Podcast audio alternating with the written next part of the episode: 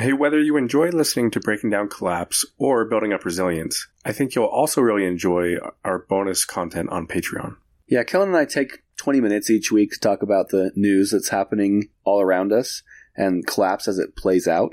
We like to have a little fun with it, but also make sure that you're aware of what's going on in the world of collapse. We look forward to having you join us there. The link to join us on Patreon is in the episode description. One size fits all seemed like a good idea for clothes Nice dress. Uh, it's a it's a t-shirt. until you tried it on. Same goes for your healthcare. That's why United Healthcare offers a variety of flexible, budget friendly coverage for medical, vision, dental, and more. So, whether you're between jobs, coming off a parent's plan, or even missed open enrollment, you can find the plan that fits you best. Find out more about United Healthcare coverage at uh1.com. That's uh1.com. Hiring for your small business? If you're not looking for professionals on LinkedIn, you're looking in the wrong place. That's like looking for your car keys in a fish tank. LinkedIn helps you hire professionals you can't find anywhere else, even those who aren't actively searching for a new job but might be open to the perfect role. In a given month, over 70% of LinkedIn users don't even visit other leading job sites. So start looking in the right place. With LinkedIn, you can hire professionals like a professional. Post your free job on linkedin.com slash people today. Burrow's furniture is built for the way you live.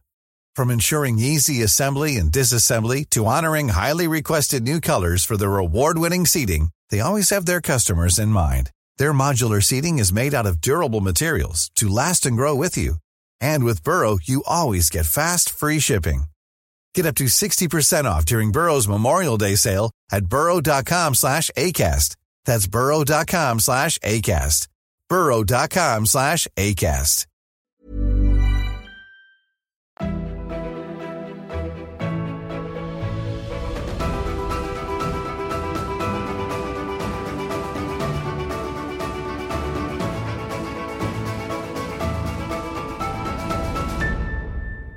So, a couple weeks ago, Kellen and I requested feedback regarding our Can Technology Save Us mini series that we do within the podcast. And we received a lot of really good ideas and insights around maybe why people don't listen to that uh, series as often.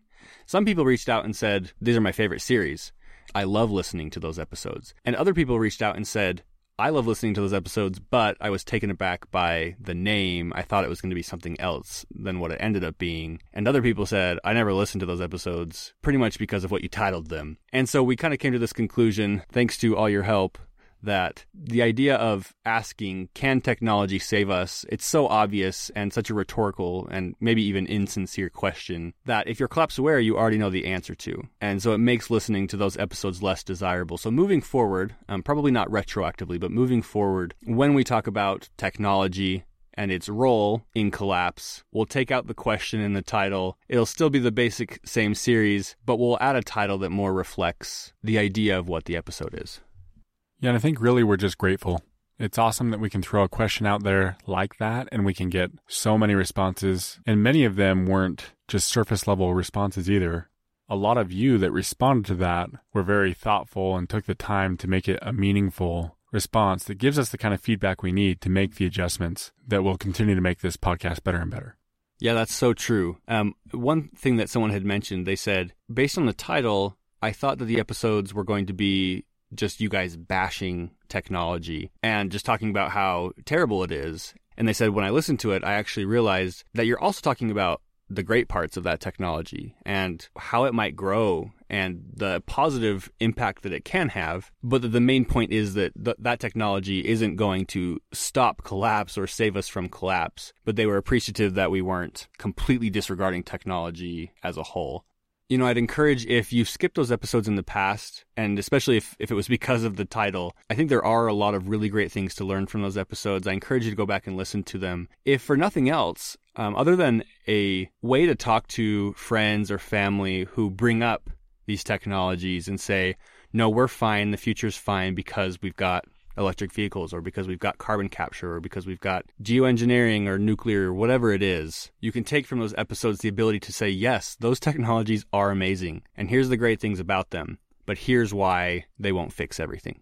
And so, speaking of things that people who are unaware of collapse might say about collapse, it seems like one of the biggest things that people talk about is sea level rise. And it's also one of the biggest sort of defenses that maybe climate deniers or collapse deniers use is to say, like, climate change is going to cause sea level rise, and that's not that bad because it's not even going to rise that much, and we've got tons of time until it happens. I feel like it's kind of the one thing that the media focuses on, or at least in the past that they focused on. And so it's the one thing that sort of the mainstream people understand, at least on a very surface level, is sea level rise. And we've talked in past episodes about how the effects of climate change go so much further than just sea level rise, and we've spent several episodes going over what those consequences might be. But the focus of today's episode is on the impact of sea level rise. I think it's important to know how bad it's going to get. It's important to know the consequences of sea level rise. And I think one of the biggest takeaways is to understand that sea level rise is not a destination, but it's something that will continually get worse over time. And the consequences are more than just a city that's suddenly underwater. I've mentioned before that I grew up hearing about climate change as kind of a crazy conspiracy. But even as it started to gain more acceptance, I still always heard about it from the standpoint of like ice caps will melt and we will lose polar bears and the water level will go up, which means we'll lose a lot of beaches. And so I do think, at least traditionally, sea level rise is the thing that's brought up when people talk about climate change. But I agree with what you're implying, which is that people don't fully understand what it really is, what it will look like, and what the impacts will be. Yeah, it's like people do this simple math in their head and they say, okay, uh, New York City is X number of feet above sea level. And so if in the year 2100 sea level has risen X amount, then New York City is or isn't underwater, as an example, right? And the reality is it's just not that simple. There's so much more that goes into sea level rise. And so the focus of this episode is not only to explain sort of the trajectory that we're on, the expected sea level rise over time, but also the consequences of sea level rise happening along the way. So to gain some perspective, I have some numbers here to show where we're at up to this point as far as how much the sea has risen. And then from there, we can take a look at some of the projections for sea level rise in the future. So since 1880, sea levels have risen 8 to 9 inches, which is 21 to 24 centimeters. In 2020, global sea level set a new record high at 3.6 inches above 1993 levels, which is 91.3 millimeters. And by the way, I'm just going off of the conversions that this uh, this site listed, which was climate.gov. They note that the rate of sea level rise is accelerating. In most of the 20th century, it was rising at a rate of 0.06 inches, which is 1.4 millimeters per year, to now, where it's rising at a rate of 0.14 inches, or 3.6 millimeters per year, from 2006 to 2015. So we're talking about more than double the rate at which sea level is rising each year.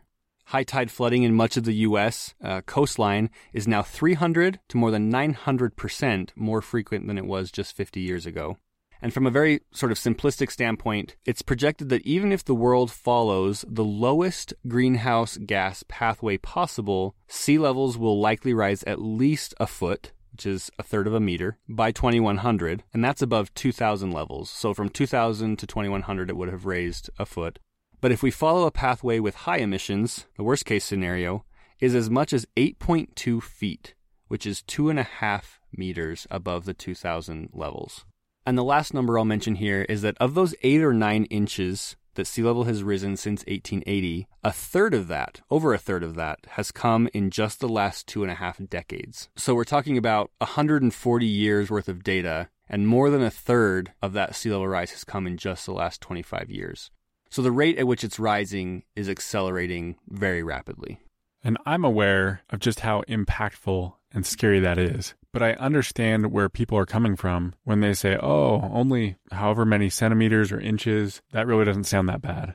I also think that even though it is increasing at a really rapid rate, like you said, it's not just a sudden event. You're not just all of a sudden hit with sea level rise. And so, where we sometimes talk about big, intense natural disasters and the financial system imploding and political turmoil suddenly shooting through the roof and some of these things that can happen really quick, it's hard to know what kind of threat is really more dangerous. Would you rather know that you're going to occasionally have a heart attack or know that you've got a persistent cancer that is slowly killing you? And when that metaphor or analogy is applied to a collapse, we're having both happen at once. But I think it's easy to pay attention to the big dramatic things and not this underlying threat that just keeps increasing year after year. Yeah. And another way to look at it with that analogy is that sea level rise is the plaque building up in your arteries slowly over time. It's imperceptible, right? You don't know that it's happening. You can't see it. And because it's so slow, but eventually there's just enough plaque to cause that massive heart attack, right? And in this case, and we'll get to some of the consequences again of sea level rise later on in the episode, but while the sea levels are slowly rising in the background and accelerating the pace at which they're doing so, but imperceptible because the amount feels so low year over year. However, when the conditions are right, that increase in sea level rise is enough to cause serious catastrophes in different locations throughout the world. And one thing I want to mention with those numbers quickly is that sea level rise can be different in different places, which seems weird because it's all one massive body of water, so you'd think it would all increase at the same rate. But climate.gov said this it says, in some ocean basins, sea level has risen as much as 6 to 8 inches. 15 to 20 centimeters since the start of the satellite record. Regional differences exist because of natural variability in the strength of winds and ocean currents, which influence how much and where the deeper layers of the ocean store heat. So, as an example, coasts of the United States are hit harder than the average coast throughout the world when it comes to climate change because of some of those geographical differences. So, there are two different ways that sea levels rise. One is that more water is simply being added to the ocean. And the second is that the volume of the ocean increases and the density of the ocean decreases because of an increase in temperature. So as the ocean warms, it expands.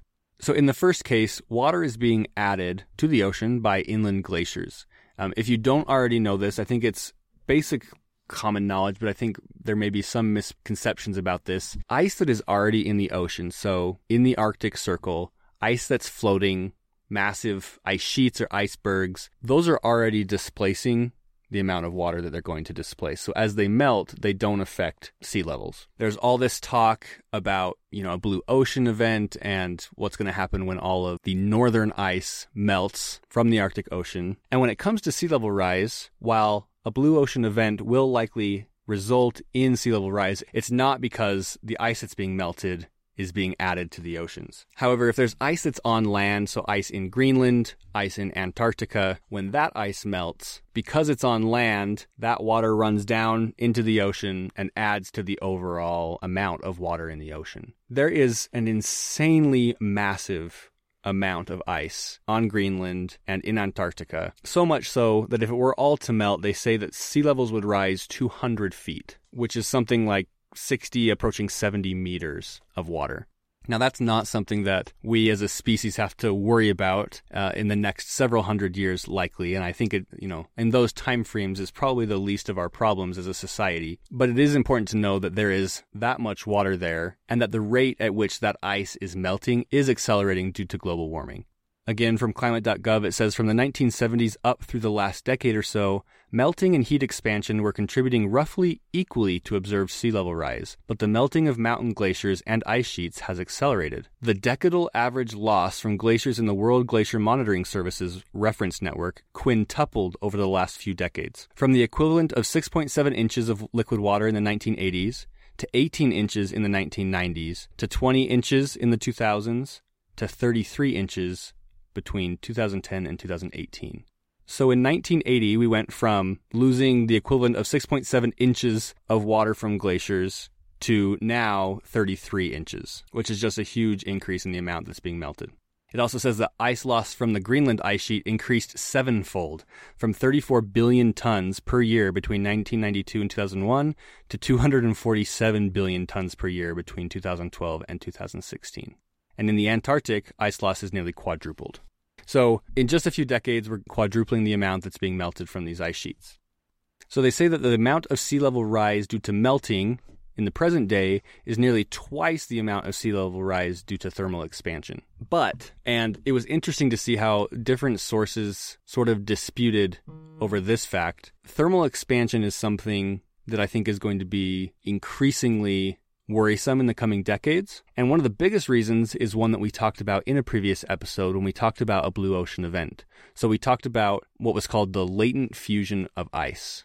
And the idea behind that is basically that all of the heat energy in the ocean is directed towards the coldest part of the ocean, which is the poles, specifically the North Pole and the ice that's in the water. And there have been experiments done. You can do this yourself. If you place a pot of water and fill a top half with ice and put it over your stove and then stick a thermometer in the water, you'll notice that the temperature of the water increases very little and very slowly.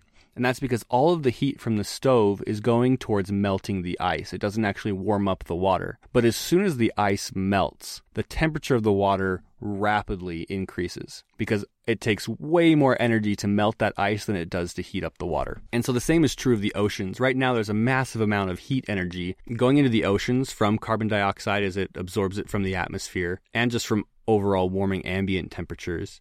And that heat right now is being directed to the north, into the North Pole and the Arctic Ocean, into melting that ice. But the theory is that once that ice melts, the ocean itself will then start to warm up at a much more rapid pace. And as the ocean warms up, it expands. Warm water takes up more volume than cold water. And so that by itself is another form or another way that sea level rises. And so as there's those two competing forms of sea level rise, it will be really interesting, I think, over the next several decades to see which one ends up having a bigger impact. I'm really glad you bring that up because that's not something I ever think of. I think about the additional water that's being added to the oceans from ice melt, but I don't think about that important factor of the water itself expanding as it warms up.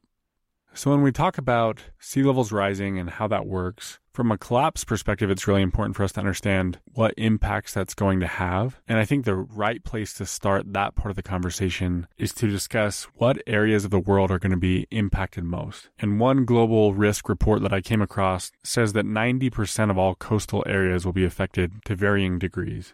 But one of the questions that often gets asked is how many people will be displaced? And in combing through the research that's out there, it was really interesting to see that a certain figure would be presented. And then a few years later, they would say, actually, new research shows that it's going to be much worse than that. And then a few years after that, again, the claim would be new research is showing it's going to be way worse than we thought. Yeah, it's funny that you ran into that in your research because I did as well. Uh, those numbers that I actually read in regards to the best and worst case scenario projections for the year 2100, they used to be about 25% less than the numbers I read. I mean, even just since 2012, those numbers have increased dramatically. And so there's no reason to expect that that's not going to continue into the future. And maybe it's because I'm a little bit skeptical about everything, or maybe it's just because I'm naive. But I see that and I think, what is going on? Like, why is it that hard to figure out what kind of an impact this is going to have? But one article that I came across did a really good job of describing the challenges in making these predictions. And in the article, it's a study that was done based on a two degree Celsius global average temperature increase. It doesn't take into account the possibility of accelerated ice sheet melting. But as it was describing the research methodology, it talked about how difficult it really is to get an accurate picture of land topography. So, certain areas of the world have much more readily available airborne LIDAR data. But in other areas, they're relying on satellites that can cover certain latitude ranges, and that data has a higher margin of error, especially in places where it's really heavily vegetated. It's just more challenging than you would think to figure out exactly how high above sea level the land is across the globe. And then on top of that, they're trying to predict how many people will be affected, but that requires making predictions about population trends in every region of the world. And there's all sorts of unreliable data that's out there. There's different methods and timeframes for measuring population size and all sorts of struggles trying to match that with birth and death rates. And then from there, there's different ways that you can analyze the data, different baselines that you can compare to. So, for example, from this article, it says this, and bear with me because it's in the language of an academic article, but it says population exposure to projected sea level or coastal flooding is most commonly expressed as the total estimated exposure below a particular water level, or total exposure. But is increasingly also presented as the difference in exposure above a contemporary baseline or marginal exposure. Each approach has complementary strengths and limitations, right? So if you put it in the context of warming, do you want to measure based on how many areas of the world will reach a certain temperature? Or do you want to measure based on how many areas of the world will experience a certain rate of increase? Right? There's so many ways that you can slice and dice the data. But all that being said, there's been a lot of research on this, and they've used very sophisticated models for analyzing the data. It's just getting a combined data set that can be trusted. And as that improves over time, we get a more accurate picture of what this will actually look like. Yeah, and it's interesting that as they go through all these different revisions and they improve the technology, that getting a more accurate picture has proven to mean they're getting a more dire picture. It becomes more and more worst case scenario. And it, I think it's a good sort of example of why we so often hear faster than expected. I think when it comes to science, we're making these great strides, but we're just still so far away from being able to create models that can include all of the different feedbacks, all of the different complexities in a way that can really give us a, a complete picture. We've talked in the past about scientific reticence and not wanting to sound too alarmist. And so many of the predictions and projections come from sort of this mainstream idea, and anything that strays too far from that becomes too alarmist, and scientists sort of get shunned for that. But as the science itself and the technology improves, we get a more accurate picture into what's actually happening. And I think so far we're yet to see an example of where the outlook is better than had been previously thought. So I think that you explaining the different reasons why that technology is so hard to pin down, but the, how they're coming to a better place with it does help a lot to give sort of that picture of, of why faster than expected keeps happening. Yeah, I'm glad you called that out. And speaking of faster than expected, this article that I keep referring to based their research on the assumption that we would hit 2 degrees Celsius global temperature increase above the baseline in the year 2100. Which, by the way, I mean, we're not fortune tellers here, but it seems so painstakingly obvious that we are going to hit 2 degrees Celsius so much earlier than that you know the worst case scenarios and the ones that we seem to be tracking towards put us anywhere between 3 and like 6 degrees Celsius come 2100. We're likely to hit 1.5 within the next decade and 2 degrees likely by 2040. Personally, from the science I've read, it seems like the best case scenario for us is 2 degrees by 2050. So I think that's really important to take into consideration when you hear these types of projections. Yeah, so think of that under almost just best case scenario, like very conservative model in 2100, 200 million people around the world will live below the sea level line. So I think when we talk about 2100, we think of that as being so far away. And in a sense, it is a long ways away. But at the same time, the global average lifespan is 72.6 years. And so we're really only a little more than an average lifetime away from this. And I think there it's important to reiterate what we said at the beginning, which is that sea level rise is not a destination it's not like January 1st of 2100 hits and all of a sudden 200 million people are displaced. The displacing of those people happens between now and then. And again, you mentioned how that's just assuming a 2 degrees Celsius increase by 2100, which is also insanely optimistic. So we're really looking at the consequences of this happening well within our own lifetimes, um, you know, in the coming several decades. Yeah, so with all those caveats on just how conservative this model is 200 million people will live below the sea level line. 70% of those 200 million will be in Asia, specifically eight countries in Asia. We're talking about China, Bangladesh, India, Vietnam, Indonesia, Thailand, the Philippines, and Japan. So those Asian countries will be the most affected at a smaller scale, but still, we're talking about millions of people. The UK, Germany, Turkey, France, Italy, the Netherlands are all going to have millions of people below the sea level line. An additional 160 million will be affected by higher annual flooding due to ocean levels.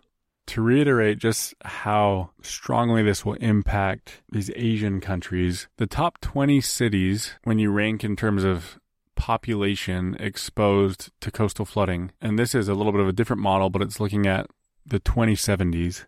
You've got Calcutta and Mumbai in India. You've got Dhaka in Bangladesh, Guangzhou in China, Ho Chi Minh City in Vietnam, Shanghai in China, Bangkok in Thailand. You just read down the list, and almost all of them are very heavily populated Asian cities.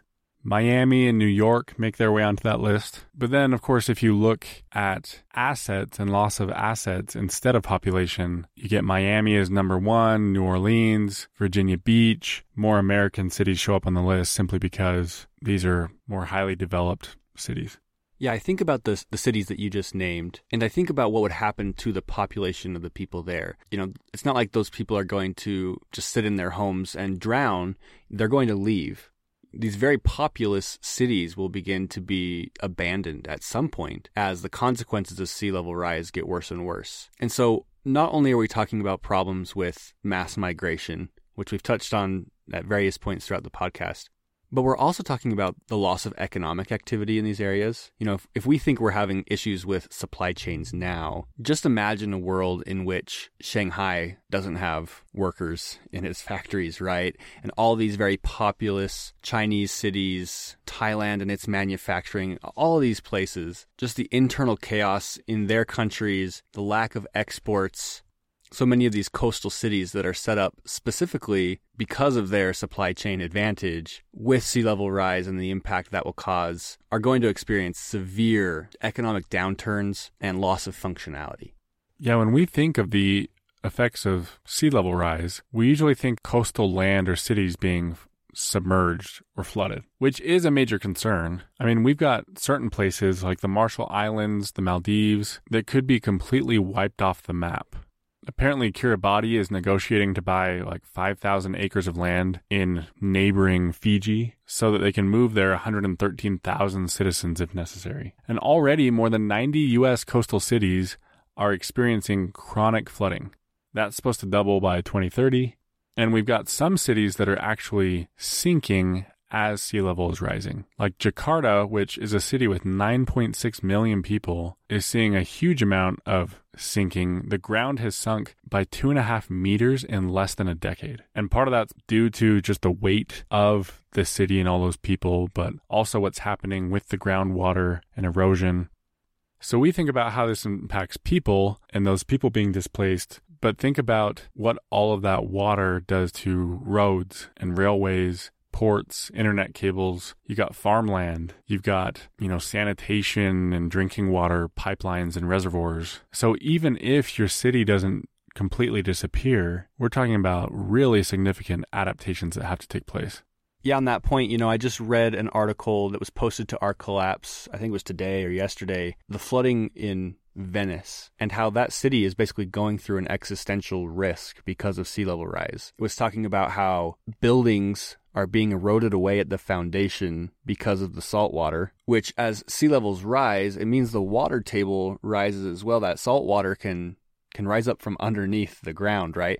And this is the very thing that we just saw happen in Florida with that building that collapsed, that apartment building that killed all of those people. That was sea level rise that did that, at least to some degree, because the water rose up from underneath eroded away at the foundation to a point where it couldn't support the building and it collapsed. And since then, other buildings in that same area have been abandoned and basically condemned because the foundations have been checked and they're noticing that the same thing is happening. And it's invisible, right?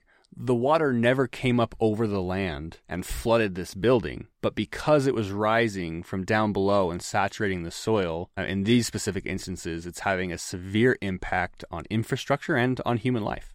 It's a fantastic point because a city doesn't necessarily need to be underwater for sea level rise to wreak havoc on infrastructure.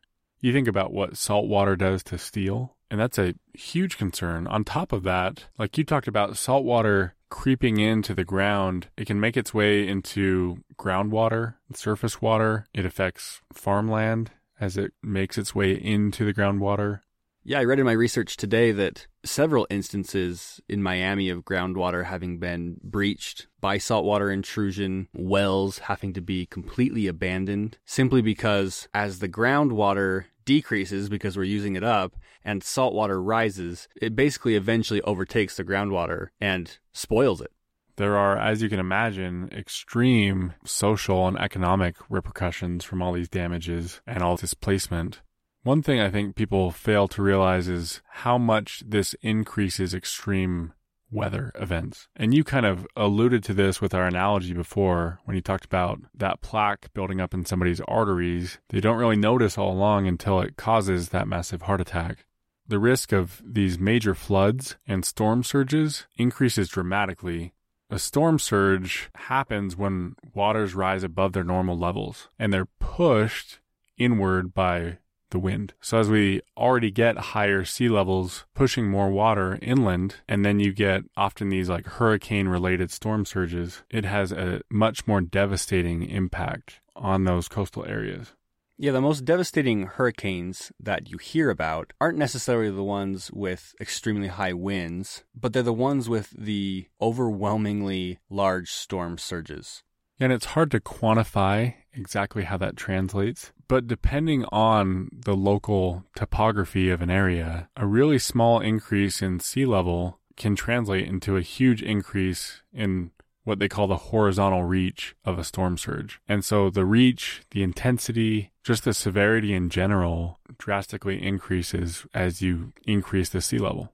So when you mention horizontal reach there, um, correct me if I'm wrong, but basically you're saying that even though sea levels may have only risen an inch, a storm surge of the same intensity could now reach 10 more miles inland, for example, simply because of the topography of the area and the extra amount of water that's provided. So a tiny amount of sea level rise can result in a ton more damage. So it's not like, oh, we add an inch of water, so it's just a little bit taller and, and my house gets flooded one inch more than it would have. It really can have very wide reaching impacts. Yeah, and again, depending on the exact landscape of whatever area you're talking about, those numbers might look very different, but the idea is spot on.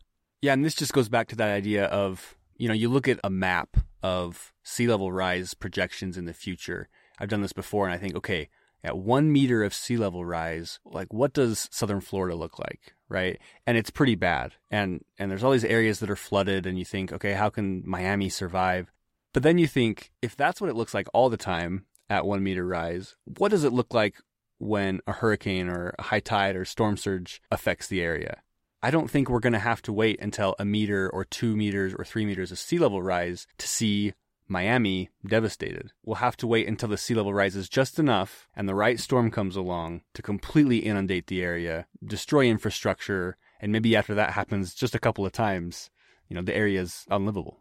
And as you say that, it just makes me think about, you know, anecdotally, how many increases we're seeing in flooding around the world. We've had a lot of severe weather events taking place. We talked about this in our ARkStorm episode, but several times this year I was watching videos of several different places around the globe where the streets were just flooded and, you know, vehicles are being washed down the street. And so to think we've got all these coastal cities that with that little bit of additional sea rise are going to be put at such higher risk, that's alarming. You know, with some of the infrastructure failure, it's even been cited that there can be a larger risk of large scale cyber attacks as sea levels rise. Maybe more intuitive is that there's higher risk for man made environmental disasters like oil spills or radioactive contamination. Clearly, there's going to be issues with mass migration. And when you're talking about all the millions of people that'll be displaced, I can't even imagine what that'll look like. You've got biodiversity loss. You know, so as you talk about how certain areas will be affected, one article made the claim it said even if we collectively manage to keep global temperatures from rising to 2 degrees Celsius, by 2050 at least 570 cities and some 800 million people will be exposed to rising seas and storm surges. So I don't think we can overemphasize just how big of a threat this is. And a threat this large is scary no matter what. But when you think about how inevitable it is and how it's just creeping up and gradually kind of overtaking us, these risks are terrifying. And, and we haven't even really discussed what this looks like in terms of catabolic collapse and how in the world on top of everything else going on can we afford to repair the damages and to move all these people but of course, any solution that could help mitigate all those impacts would also cost an incredible amount of money. So you might think, how do we adapt? What do we do to make it so that the impacts aren't quite so severe? Well, you can do really large scale engineering projects like build seawalls or surge barriers, install water pumps, create overflow chambers. Some places even have adopted these sponge city initiatives where they try to create the kind of reservoirs to be able to absorb all that additional water and treat it and hopefully use it during kind of the off season when when things aren't flooding so much and they have drought. A lot of places are adopting land recovery or restoration initiatives. So they're trying to, again, spend a lot of money to make wetlands and mangroves habitable places. And there's a lot of adaptation initiatives in terms of just like urban design and the way that you design a city or the way that you design a building to be resilient. And if all of that fails, then you're trying to figure out how to move people and create the kind of infrastructure elsewhere that can adapt to having so many more people migrate from a risk area to a less risky area. All of these ideas are really interesting ones. You know, you, you think of a, a, mega city, you know, a, a city with, with millions of people in it, and the massive amounts of effort that it would take to relocate those people.